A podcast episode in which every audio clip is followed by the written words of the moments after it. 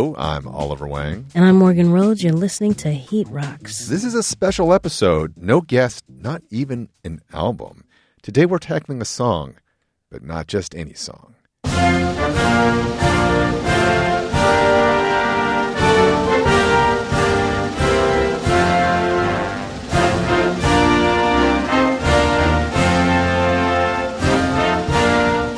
That's right. We are taking on for this July 4th week the national anthem, the Star Spangled Banner. And this was actually, Morgan, your brainchild. Why did you want to get into the anthem? You know, a few reasons. One, because the new uh, Whitney Houston documentary made its premiere at Cannes. Oh. And uh, that was in one of the teaser clips about the Star Spangled Banner. And I remember um, Diane Sawyer asking her what was her favorite performance, and she said Super Bowl Star Spangled Banner. Wow. And uh, so thinking about that, and also thinking about Kaepernick, he he's been on my mind of late. Um, obviously, his his protest for those of you that know, and so I just wanted to uh, visit the various versions of the Star Spangled Banner. As far as songcraft goes, do you even like the anthem? You know, that's a great question. Uh, I didn't think I liked it until Whitney Houston sang it, because then it became this supreme show of vocal prowess that made it something different. Hmm. It made it a moment instead of just a song. And after she performed it, I thought, maybe the Star Spangled Banner is dope. and then Colin came along, and I was like, maybe it's not. Only because of, of, of as you well know, what he's protesting, that listening to, to some of the lyrics, you know, it, it started to mean something different. But again, as I was saying, with, with Whitney Houston, it's just, you, you I don't think anyone can top that uh, that rendition, and so it will always be uh, seared in my memory as the Whitney Houston moment. Right. And we, of course, certainly will come back to that in a moment. I was thinking about this that, and I could be wrong about this, but the national anthem, right, the Star Spangled Banner, must be the song that we, especially in the U.S., hear the most often. That is the oldest song that we hear the most often, and in the most different forms. In other words, I mean, there's other songs that have a lot of covers, but no song has as many renditions that we're likely to hear over the course of our lifetime than the national anthem. I think it at a certain, a certain point becomes not so much background, but we're just so used to it that we take it for granted. I don't think it's a particularly good song as far as songs go. And obviously, this was written a very long time ago. It dates back to 1814. Francis Scott Key. He was not uh, riffing on contemporary pop music, you know, songwriting formats with it. I think it is a notorious song for being very difficult to sing. And I think it helps for people who are unaware of this to know that it is based off of the melody of the song is based off of an old 18th century British drinking song. So this is a song that was meant to be sung drunk, which perhaps explains why the notes would not be ideal if you were actually trying to make a song that people can can sing properly. And so if, if people have never ever heard the OG version of this, the Star Spangled Banner is melodically based off of a British high society drinking song called the, and I might be pronouncing this uh, incorrectly, it's the Anacreonic Song. Anacreon in hand, where he sat in full glee, a few sons of harmony sent a petition that he their inspirer and patron would be. When his answer arrived I can see somebody being faded and breaking it, breaking out in that. So yeah, it makes sense to me that that was supposed to be a, a drinking song, Right. of the high society types. Right. That's that's some gentry heat rocks Yeah. from the 18th century right there. But I like the point that you made about the key, and uh, I always worry when someone starts singing it wherever they start. If they start too high, I'm like, you're gonna get hung.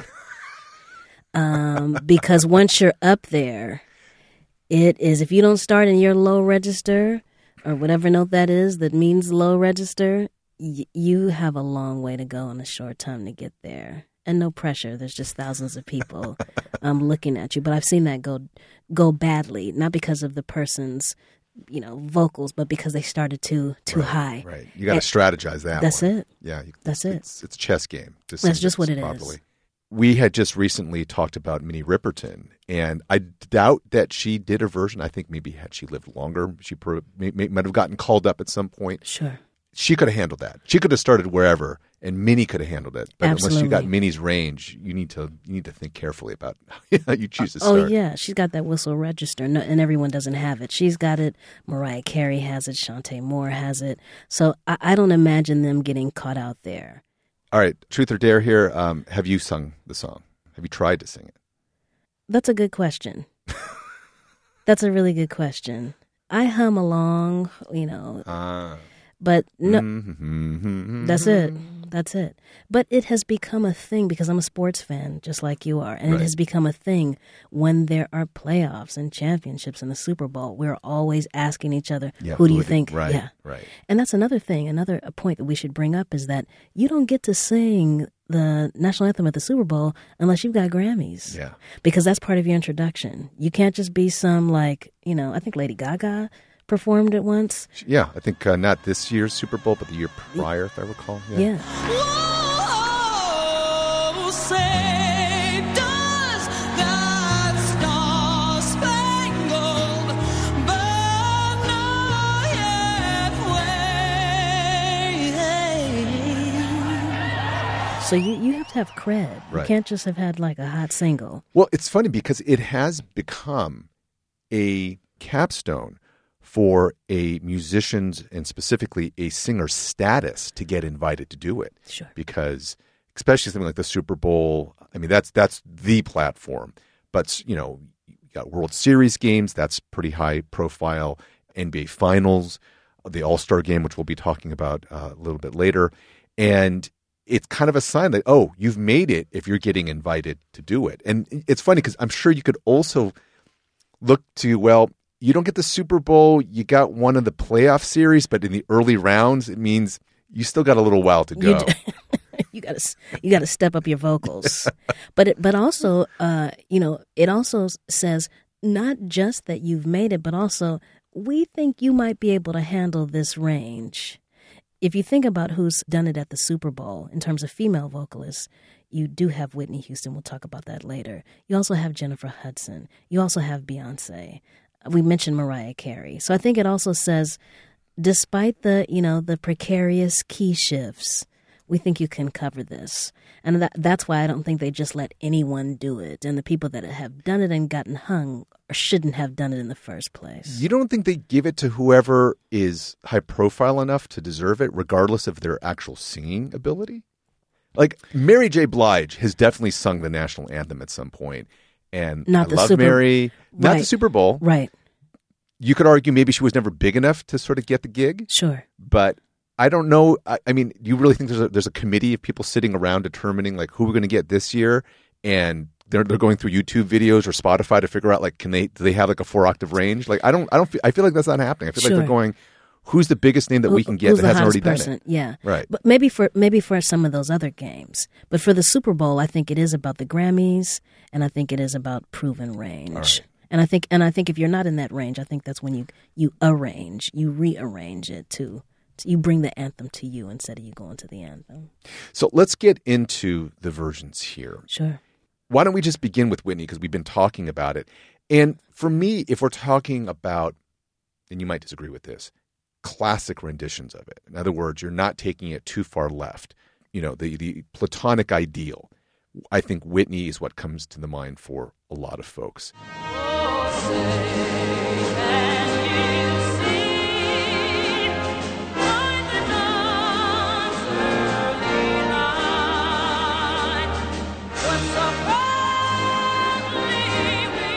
It's just so stellar from start to finish.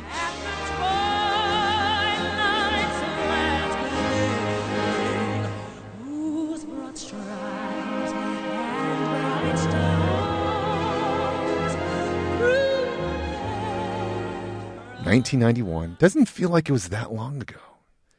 It doesn't. You know, it but- doesn't until you watch the video, and then you're like, I see some mullets out there. I see shoulder pads. This is back in the days. So 1991, it's the Super Bowl, as we've been mentioning. This was the one held in Tampa, Florida. And the context here is really crucial is that this happened to coincide with the first two weeks of Gulf War Part 1. And that's, I think, partly what propelled its status, its stature within the American imagination was because of this, you know, the country is at war. You know, it was released as a single partly because of, of listener demand uh, by Arista 91. And then uh, they put it out again after 9 11 in 2001. So it's become an anthem that represents something that's much more than just the performance itself at the Super Bowl.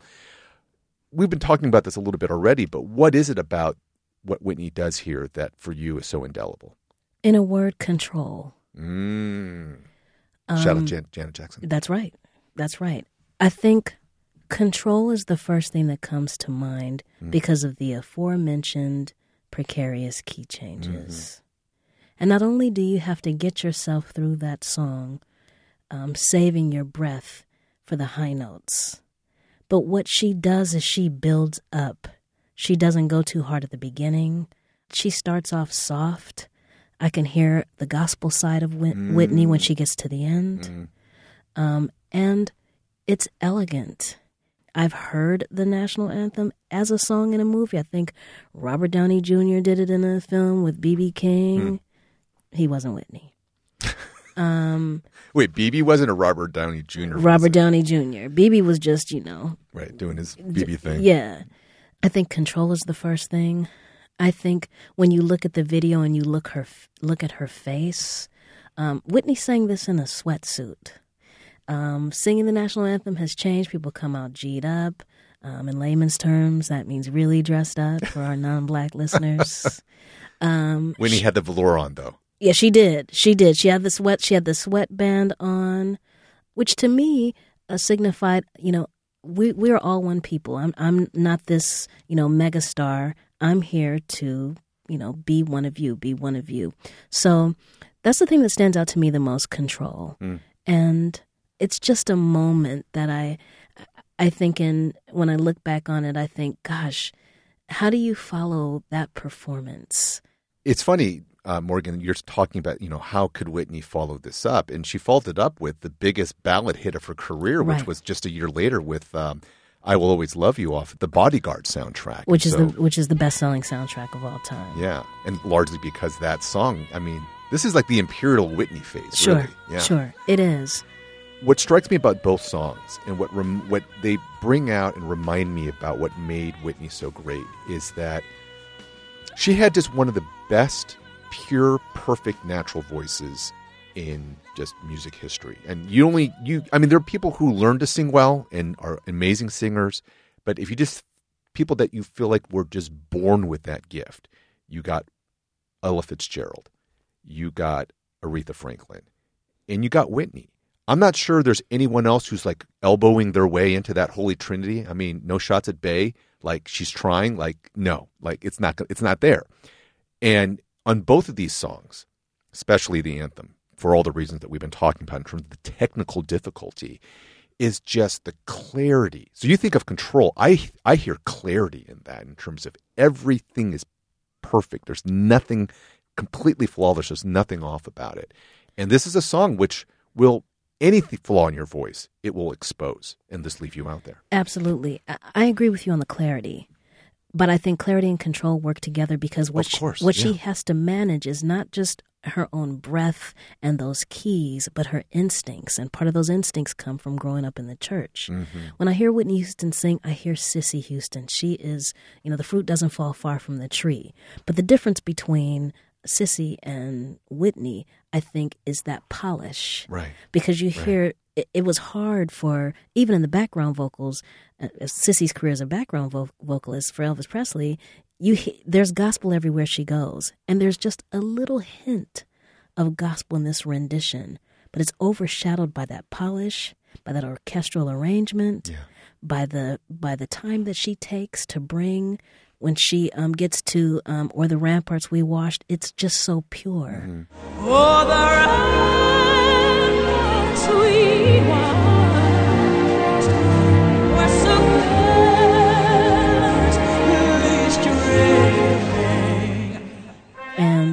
I think those two things met at the time. Um, if you look at the video, Whitney sweating. So it's not like she's up there, she's singing hard. Yeah. But she makes it look easy. You can't practice singing along with Whitney Houston. There's a point where you're going to be like, you know what?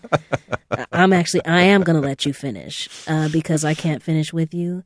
And the Star Spangled Banner for me is just that moment. And it, it is also um, the hardest Whitney performance for me to watch since she's since she's passed away. Oh, interesting.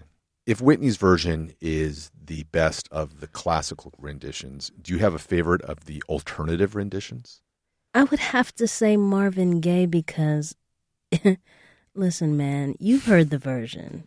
I don't think anyone was expecting for him to come out and do some old soulful, rock steady, smoothed out, buttery vocal rendition. But then again, why not? It's Marvin. It's Marvin.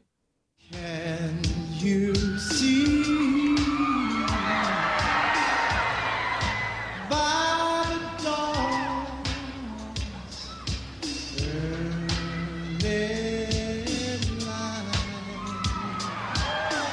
1983 NBA All Star Game held right here in LA at the fabulous Forum Inglewood. That's right. Always up to no good. And I mean, no disrespect to Whitney. This is my favorite version. Okay. partly because I just like that he takes it in a completely different direction. And the thing I've always wanted to know about this, and maybe I should have looked this up, is did he go in there and partly improv it? You almost feel like as he's singing it, he's deliberately taking these kind of left turns on the arrangement. But he would he would have had to have some of this sorted out because he's still in tune with it. But he definitely is not singing it in this sort of straightforward way. He's doing the Marvin Gaye. I mean, this is what, 83? So this is post sexual healing Marvin. I mean, this is the last year of his life, Marvin Gaye. And I know we use this cliche term of making a song your own. And this to me is Marvin Gaye making this, the Star Spangled Banner, you know, indelibly his version of it. Right. And you would be foolish to even try to step and do what he just did. You can't do that. It- the star, this is the Star Spangled Banner, the sexual healing remix. It is. I mean, it makes you want to body roll. I mean, I wanted to body roll, but I was watching it with my mother, and I was like, you know what? I'm not willing to die for Marvin Gaye. But it just has a, a very seductive quality. But to your point, it doesn't seem like he stays on the beat. Right. There's times where he's going a little bit faster than Yeah. the track, and I think there's a track playing. I don't think I don't think someone was playing the keys. I think that's a track Yeah, right. With a drum machine. drum This machine, being 83, yeah. and sometimes he's behind the track, but he still seems like he's completely in control. This one is poignant and precious because of some of the things that we mentioned about Whitney. It is a moment. To your point, uh, he was on his way out. He died in the next year, and it's just Marvin's got his shades on. Um, it takes a while, I think, for the players to catch up. I think people want to be stoic and really patriotic, and at some point, it's like you're gonna just stand there because this is bumping. and so when you kind of see people get into it, and where would it happen besides L.A.? Would it happen in, in Boston? No. Right, Maybe DC, maybe D.C. right. But but yeah, had to be the forum. had to be. Had to be.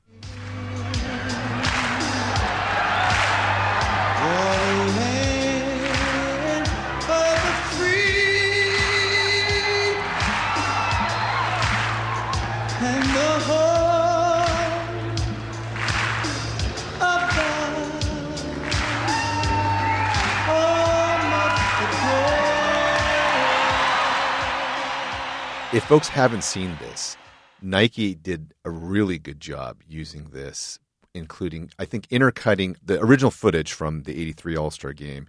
And then I think this was maybe about five years ago. You can just look it up online Nike Marvin Gaye, uh, Star Spangled Banner. And they made, they made a 60 second ad for, for the NBA using this. And it was just another you know piece of evidence that Nike is their ad department's genius Oh, because yeah. it works so well. Really? The ad features contemporary NBA players, and again, this was back when Kobe was still in the league, so it had to have been at least five plus years ago, maybe maybe around 2010. Um, and it's just show it's just going back and forth between Marvin Gaye's performance, the video of, of that, and then intercut with contemporary NBA stars. And it's an incredibly black ad. In a way that's not necessarily to me super overt about it, even though anyone watching it is completely in, unambiguous, which is to say that we are a black league. You know, every player we have on there is black. We got Marvin Gaye singing like black on black on black on black. Right. Right. Um, Blackety black. It's blackety black. Right, Yeah. right. Shout out to CB4. right. but yeah. But yeah, it's one of those, and it's simple. You know, you know, I mean, Nike, when they want to be minimalist, they do minimalism really well. And this is just one example where it's just 60 seconds of listening to Marvin Gaye sing the Star Spangled Banner with a bunch of contemporary NBA stars, you know, warming up, getting ready for the game to go.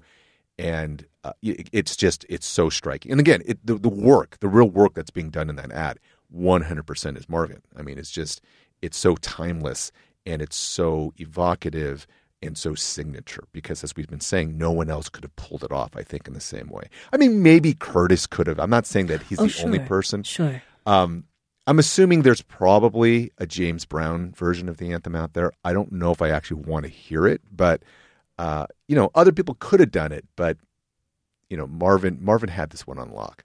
We'll be back with more of our conversation about the Star Spangled Banner after this brief word from some other fantastic Max Fun podcasts. Keep it locked. Hey, Helen Hong. Yes, J. Keith van Straaten? What's the difference between a layover and a stopover? I have no idea. What's the difference between optimal and optimum? I have no idea. Well, what's the difference between an actual conversation and a promo for our new show on Maximum Fun, Go Fact Yourself? Nobody has any idea. Go Fact Yourself, the game show with celebrity contestants, super smart experts, and answers to questions you've never even asked. Listen twice a month on MaximumFun.org or wherever you get your podcasts. And be in the audience for our tapings of Go Fact Yourself in downtown LA. It's free. Go to gofactyourpod.com for more info. We're having a very realistic conversation. Yes, we are. The Greatest Generation is the most popular Star Trek podcast in the world. A pretty dubious distinction, but it's true. We've blasted through all of Star Trek The Next Generation, and now we are blasting through Star Trek Deep Space Nine. Come find out why millions of people have listened to our show and the Star Trek industrial complex ignores it. Go to MaximumFun.org or wherever you get your podcasts and look for The Greatest Generation. We're back on Heat Rocks talking the Star Spangled Banner. Of the various alternative renditions, the one that I didn't know about, and I guess was considered to be one of the first major departures from how the anthem was sung, came back in 1968. And this is uh, Jose Feliciano, the guitarist, uh, singing at Game Six of the World Series, Tiger Stadium in Detroit. And this was considered incredibly controversial at the time. I think partly because no one had heard it sung in a alternative version, though by today's standards, this seems really mild. was so proudly we hailed at the twilight's last This pissed people off back in 68. And obviously, part of it is also context, right? We're talking height of Vietnam, Vietnam War, and protest. And so they, I think people read the alternativeness of this as some kind of protest against America or protest against patriotism. By today's standards, it's like, okay, they just took it in a different direction, but it seems pretty milk toast, all, all said. And and since then, lots of people have done acoustic versions of the Star Spangled Banner. Right. I don't know why that was an, an issue then, unless at the time you always performed it a cappella. I don't know if baseball's somehow different. It may be different, but I know that it was an issue, and I think there were boos uh, when he finished. I didn't hear, you know, I didn't hear the boos at the end of this performance, but I know it. He caught flack for it in the weeks to follow. if you look at the video, you'll hear the boos. Oh, okay, Yeah. okay. they sort of build like where's he going and then so shout out to jose for just getting through the song and being like i'm just going to keep going anyway we're already out here but i wonder how much that has to do with if they had an issue with him singing the anthem in the first place and then uh, to add insult to injury he, he bought a guitar and, and made it his own Right. Well, if, if we're going to talk about the anthem and we're going to talk about guitar, you know what comes next then. i know just what's coming next jimi hendrix baby 1969 woodstock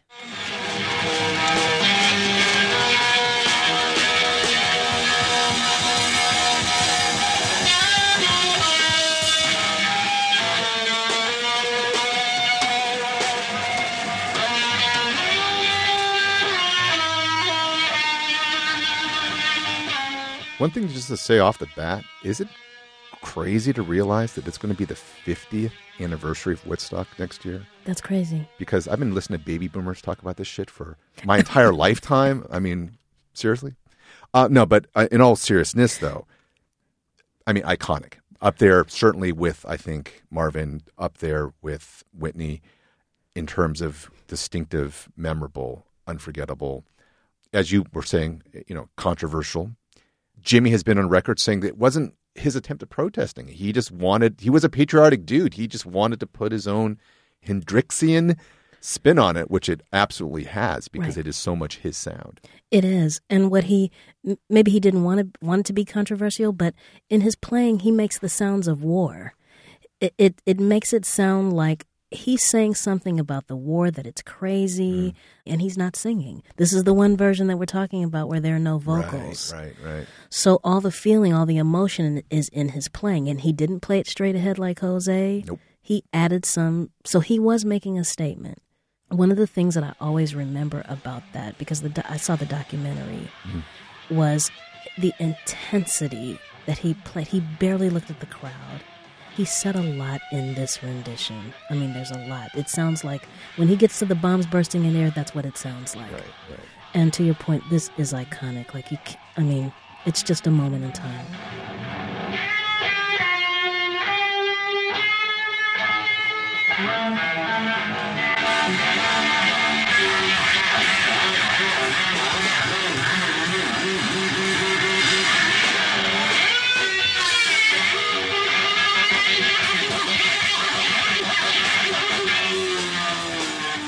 You know, folks uh, should go back and listen to our episode with Vernon Reid talking about Hendrix's Band of Gypsys, because one of the things that Vernon Reid points out is that Hendrix had served. Yeah. A lot of the people in his band had served, and this this anthem is really not the first time that he has tried to sonically communicate and capture the sounds of warfare, the sounds of gunfire and death and terror within his music. I mean, this is, I don't think we get terror necessarily in his rendition of it, but to your point, Morgan, that there's something about this which is sonically speaking to sort of the sounds of war coming from a veteran. Probably not a coincidence, whether it's a protest or not, but it is him channeling some level of that energy and that perspective. I agree with that wholeheartedly. My dad is a veteran. This is my dad's favorite version. He said my dad is a huge Hendrix fan, and uh, a lot of it was that he got to see him perform um, live in Memphis, Tennessee. He got to see him perform with the Isley Brothers, um, but he always cites this as the thing that made him a super fan. Does the anthem make you feel patriotic at all? It makes me feel conflicted. Hmm. It brings up a lot of emotions. Um, and that's why, despite these versions that we've heard, in times that I've heard it performed as a gospel, mm. you know, in gospel renditions, I've been like, well, how am I supposed to feel? Is this supposed to be spiritual? Mm. And it's it's performed with such vigor, as is, was in the case of the Mississippi Mass Choir. Halfway through, you're like, well, it, listen, is somebody going to get saved? Is there an altar call? Because they made it into a hymn almost.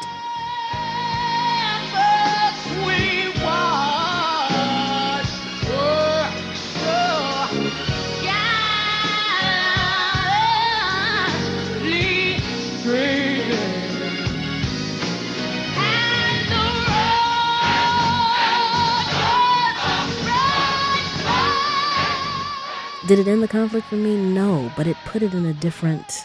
You know, these are black folks in the blackest of situation in almost a, a Baptist apostolic setting, and they're singing it with vigor, and that sort of in the, those times when I've heard it performed like that, it changes for for me, but it doesn't make me feel patriotic. It makes me feel conflicted. I think one reason why it also doesn't really work well is that, and this is, I think, uh, just a generally historically true point, which is that most of the best pop songs are songs that come out of a working class background. I mean, every major important American music genre, I mean, pop genre, rock and roll, hip hop, R and B, funk, etc. These these represent sort of working class people, right? And and what gives them pleasure this song, the Star Spangled Banner, as we've been talking about, is based off of this British high society song. It's not meant to be something that you know people in the trenches are singing. And I think that if Francis Scott Key had decided to uh, take his his words and put them onto more of a British folk song, I think it actually could be very catchy because a lot of the you know early big minstrel hit songs of the of the 18th century, a lot of those trace their roots back Sure. to British, Irish, Scottish folk songs because those are catchy tunes. Sure. But something you know, once you got like the upper middle class involved in songwriting, at least in this age, you're not gonna, you're not minting hits. This is this is not uh, this is not the brill building uh, Right. goodness right A- here. and they're drinking. No bueno.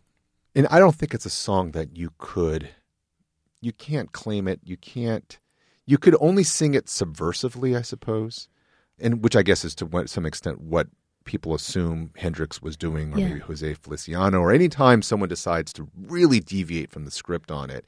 The idea is that they're somehow undermining its power and trying to undo the kind of jingoistic impulse that the anthem communicates on some level. I don't know if I've ever really bought into that only because I don't know how you would sing the song unless you're deliberately going out of your way to completely butcher it. Maybe that's again that's the kind of Roseanne Barr thing from the 90s. But if the, but other than that, if you sing it well in terms of as a song, right? Sonically, vocally, all those things, I don't think there's a way to subvert it because it symbol the, the weight of its symbolism is just too much. But I would love to hear someone try to sort of sing it well and yet somehow subvert it at the same time. We've covered some of the big, super iconic versions, versions that you know I think a lot of our listening audience have, have probably heard at some point or other. Um, we also kind of dug through the crates to find a, a few other ones that maybe you haven't heard before. You had just mentioned one by the Mississippi Mass Choir. How did you come upon this, and what about it is interesting to you beyond what you've already just said about it?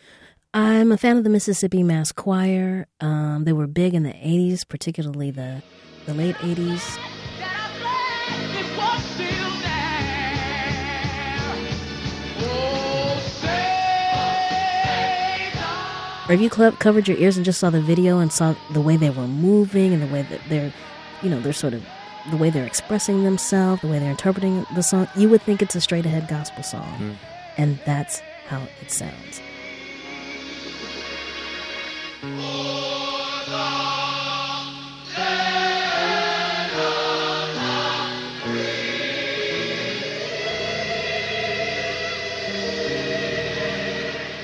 I don't know if this was a project for for something else, but it is on their album, and uh, like I said, this was the first time I had I had heard it uh, in a gospel, and it it it immediately gave me a feeling of reverence um, that I don't normally have. Yeah. I don't know if that has to do with my upbringing, um, but I was I immediately felt like, oh, this is a this is really spiritual. Any other versions out there that really have really stuck with you over the years? You know, there's a there there's an episode of The Simpsons where they're at a ball game and Bleeding Gums is is the singer. Ladies and gentlemen, to honor America, will you please rise for our national anthem, sung tonight by Springfield's rhythm and blues sensation, Bleeding Gums Murphy. Oh,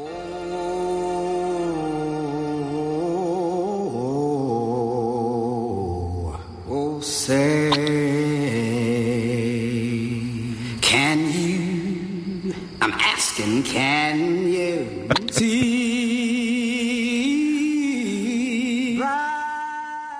The irony about that is the version is done by a legendary and iconic gospel singer named Daryl Coley, the late great Daryl Coley. And anyone that knows anything about gospel, as soon as it starts out, everyone's like, that's Daryl Coley. The joke is that, um, and you know, that wasn't lost on me, is the way that black people sing. Um, because the joke is that they sing so long that you just see the Simpsons getting tired and withering until the point where they just fall in their seats.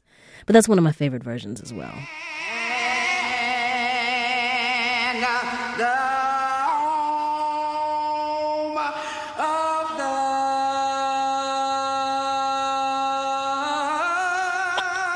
Okay, I got a new favorite version of this now.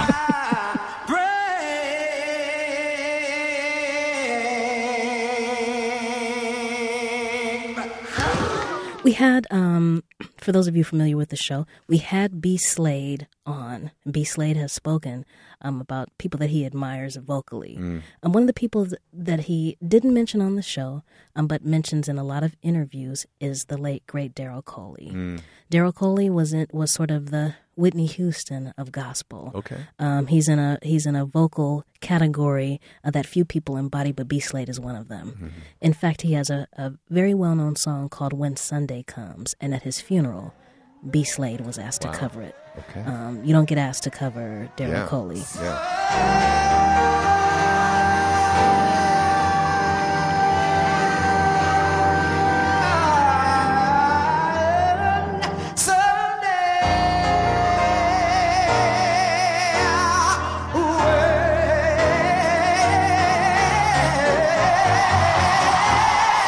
So if you find this video on YouTube, you'll see all the comments that are like, "Oh my God, Daryl Coley, Daryl Coley." You just know that voice um, right away. So that's one of my favorites. I did try to go looking to see if there was some kind of hip hop version of this, which would be kind of difficult because you'd have to what I don't know rap Francis Scott Key's lyrics. but the version that always comes up if you search for hip hop and Star Spangled Banner is none other than from just this year. Also in Los Angeles, albeit not at the Fabulous Forum, but the Staples Center. Also at the NBA All Star Game, but the opposite of the Marvin Gaye, it is Fergie. And let's just listen to this. What so proudly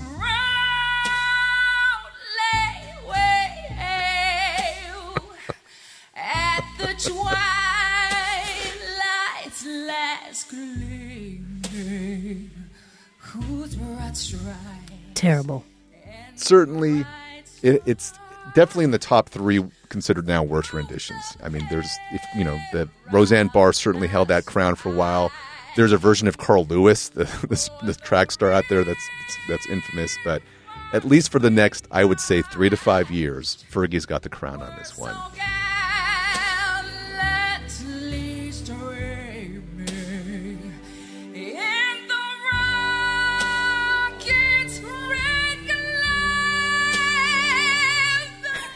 I mean, I don't, I don't want to be mean because I don't think she was trying to sing it poorly. I just think that she made a decision.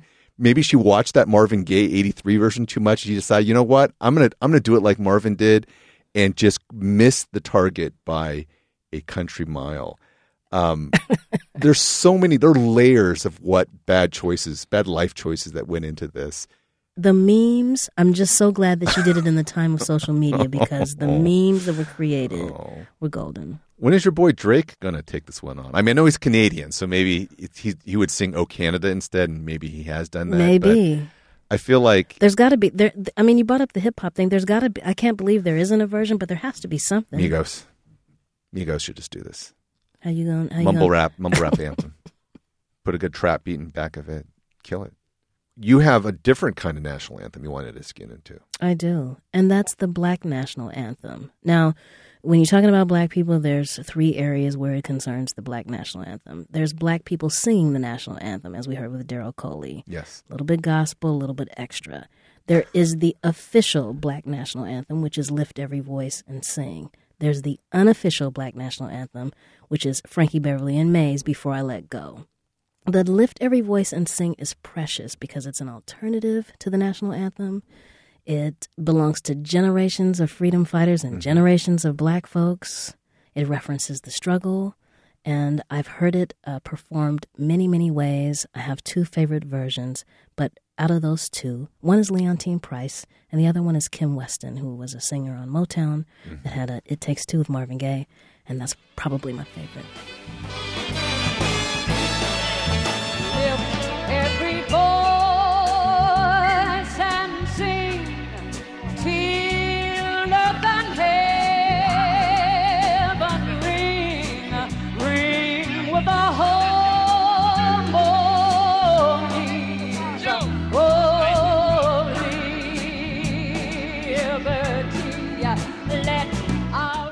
In the same way that we've talked about alternative versions of the Star Spangled Banner and the idea that doing it poorly is disrespectful, who would likely do a really disrespectful version of the black national anthem? Like, who would you not want to see within a million miles of trying to sing this? Somebody that wasn't black. I mean, but some people might get a pass. Like Teena Marie, maybe. I don't know because of the subject matter. You have to have some connection to that. And I'm not saying I'm not saying that she doesn't. Certainly she's soulful and stuff, but in this this situation, in terms of the in terms of this anthem, proximity to blackness is not blackness. And I think you need to be up there black singing.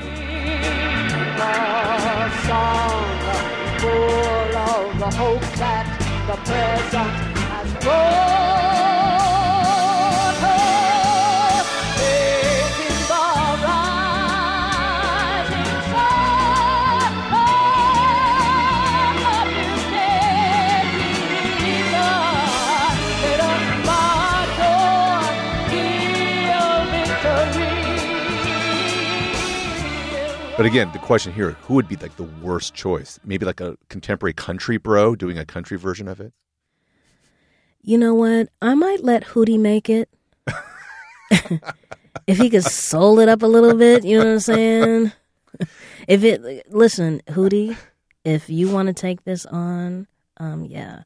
But I would love to see I think I saw like an a cappella version of this.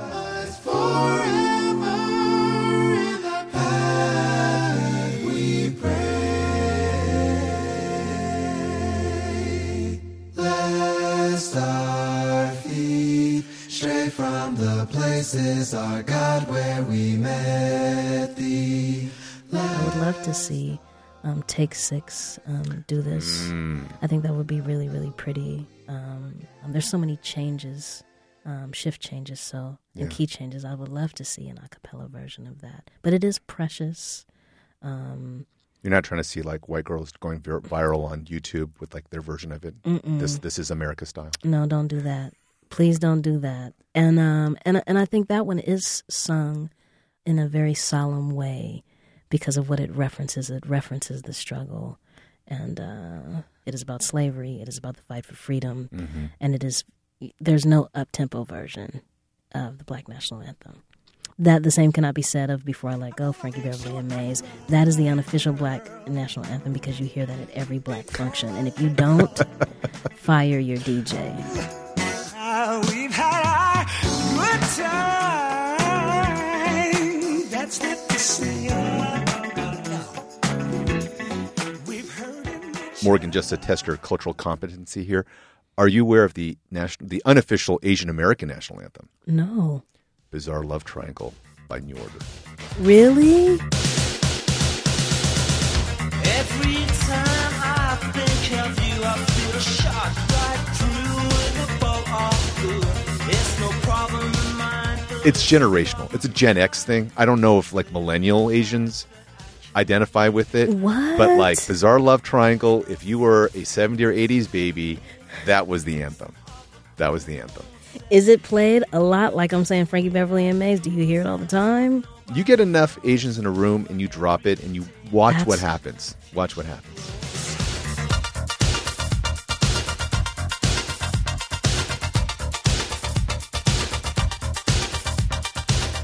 I wasn't knowing. There's a whole thesis to be written about why, though, because it's something where, again, people of my generation, we all know it. We all know that, yes, it's Bizarre Love Triangle. Like you ask 99 out of 100 Asian Americans who grew up in that era, like that's the song they'll mention. But none of them can explain why it's that song. And I've heard some really good theories from people over the years, but I feel like there, there, there needs to be a definitive, you know, qualitative study done on why is it Bizarre Love Triangle. What's your theory, though? Why do you think it's that song? I mean, the, my favorite explanations. I, I- don't know if I buy any of these uh, to, to any extent, but the ones that I've heard that I like just because they are vaguely plausible is that because so many of us who were the the children of immigrants had to grow up with requisite piano lessons, we identify with synthesizer keyboard heavy music and new Mhm. wave, of course, in the '80s was that, and that bizarre love triangle and New Order. It's about songs of of feeling marginalized and alienated not like straight up on the outs like you're not you're not being oppressed, you're not being subjugated, but you just feel like you don't really belong. And a lot of that, a lot of new wave of that era had those kinds of themes. And so for Asian Americans, that kind of captures a certain level of our kind of racial dissonance, if you will. But it was just a song that you would hear at at Asian parties and at clubs where a lot of Asian, especially here in Los Angeles, where a lot of Asians would roll out to. And I, I don't know why Bizarre Lamp Triangle. Like, why not? You know, an erasure song. Why not Blue Monday Sure. within that? But Sure. it's it's It's bizarre. Lo- it's bizarre love triangle. Have you dropped it as a DJ? Oh yeah. Really? One of my favorite examples of this was at the 10 year anniversary party for Angry Asian Man, Phil Yu, who uh, writes a very popular uh, blog, which is all about Asian American news and events and politics and culture and whatnot. And so this was, you know, a crowd of several hundred people. And we were doing a lot of, you know, 90s hip hop and R&B, but then at one point we decided to slide back a little bit into 80s new wave. And there's no way you're not going to play Bizarre Love Triangle there. No. And the reaction that I got from it was about as good as I could possibly hope for, which is to say that everyone in the room was in on the joke and yet loves the joke. And but you know that's again that's what makes it the anthem in that case. That's the, it's the same thing with with uh, with Frankie Beverly and Maze. If you drop before I let go, you'll have a stampede of black people rushing to the dance floor, and it's a thing of beauty. It crosses generations um, and ages, and and I love it. We should sign off like we normally do here, and we'll take it back to the Star Spangled Banner. If you had to describe the Star Spangled Banner in three words, what would those three words be? This is America. Shout out to uh, Donald Glover. Mm, that's better than mine. I, I went with challenging, overwrought, and jingoistic. It all works. We, I think, we established that it's not really a great song. and I'm glad you brought that up because I never really thought about that. By itself, it's not really a great song. Were it not for these renditions, we wouldn't be like, you know, that's actually a good song. I think these renditions that we've talked about, and I'm wondering if we missed anything, any renditions that were really cool. But I think we talked about the standouts. Oh,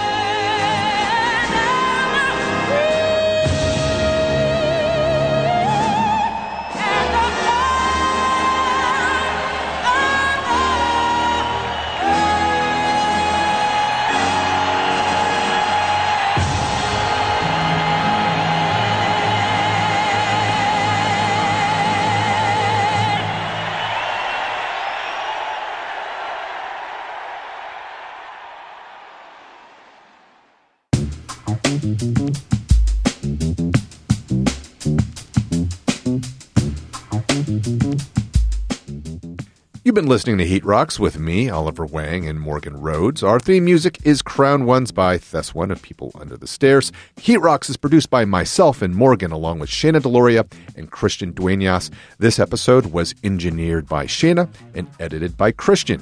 Our senior producer is Laura Swisher, and executive producer is Jesse Thorn. We are part of the Max Fun family, taping every week live in their studios in the star spangled Westlake neighborhood of Los Angeles. Yo, be sure to follow us on Twitter and Instagram at Heat Rocks Pod. You can find a link to our Facebook group on our webpage, heatrockspod.com. That's where we'll post show notes for every episode, including a track listing of everything you've heard today and more goodies. Again, that's at heatrockspod.com. We want to thank our most recent five star iTunes reviewer, Tragically Skip. I don't know why you're why it's tragic, Skip, but I hope things get better for you. And thank you for your review. If you are one of our fans and have not had a chance to leave a review for us, it is a huge way in which new listeners can find their way to our podcast. So please consider just taking a minute out to do so. We also want to thank our social media folks that have been giving us love on Twitter, including Andre Dowdy at Never a Doubt. That's cute. Mm. Also want to thank Stacy Molsky for giving us a shout. Appreciate that. As always, Crispy Chicken. thank you for shouting us out. Wanted to shout out Frederick Smith at F Smith eight two seven. I think I'm John B, which is I don't have words for that, but shout out to shout out to you, man. His his Twitter is at Bruce is dumb. And finally, we want to give some love to Mary Burke and DJ Lene Denise for Mm. giving us some love. We do so appreciate the tweezies and the retweezies. Good to see you, Oliver. Good to see you too, Morgan. One last thing here's a teaser for next week's episode, which features the one and only Meshell Ndegeocello talking about the majesty that is Prince's Purple Rain. When I when I came to LA, I had a chance to be on his label or Warner Brothers. Hmm. Having your idol listen to your music, or to have you know people compare you, there is no comparison. I'm like the the polish on his shoe, like there's no comparison. But to have that happen to you, it's life changing. It's the thing you want from your parents, so to speak, or that you didn't have, and and it's it just like I said, life changing. MaximumFun.org. Comedy and culture. Artist owned. Listener supported.